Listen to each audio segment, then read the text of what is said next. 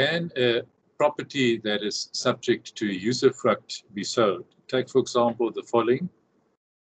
If um, the father left his farm to his son, subject to a lifelong usufruct in favor of his wife, then the question is whether the son can then sell the property.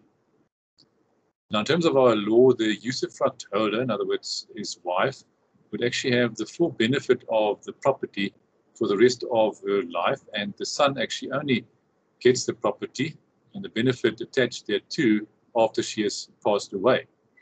So before that, he can actually not use the property as such.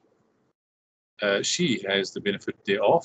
She, on the other hand, also cannot uh, sell the property without his uh, consent and his um, uh, permission.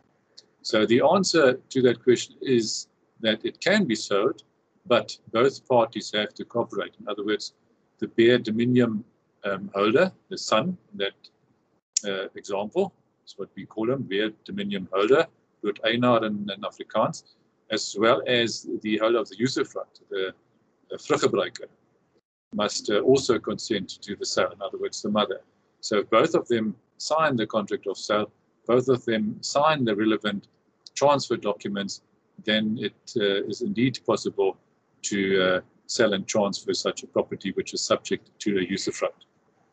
The proceeds of the sale would then also typically be split between the son and the mother based on the value of the usufruct. We can uh, assist you with such uh, valuation. There are prescribed uh, formulas that can be applied to work out what the value of the, of the usufruct is and what the value is of the right held by the son as the bare dominium holder.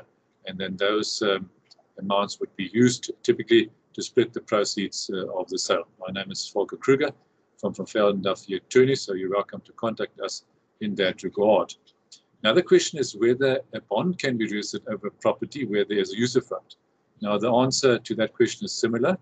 If both parties cooperate, in other words, the bare dominium holder as well as the usufruct holder, then the bond can indeed be registered, and the documents would always, on the insistence, insistence of the bank, cater for the usufruct holder to actually renounce her rights as usufruct holder in favor of the bank. So if there's a problem and the purchaser, for example, does not pay the bank the money borrowed, then the bank would have to be would be able to um, attach the property in terms of the mortgage bond uh, registered without the assistance of the usufruct holder.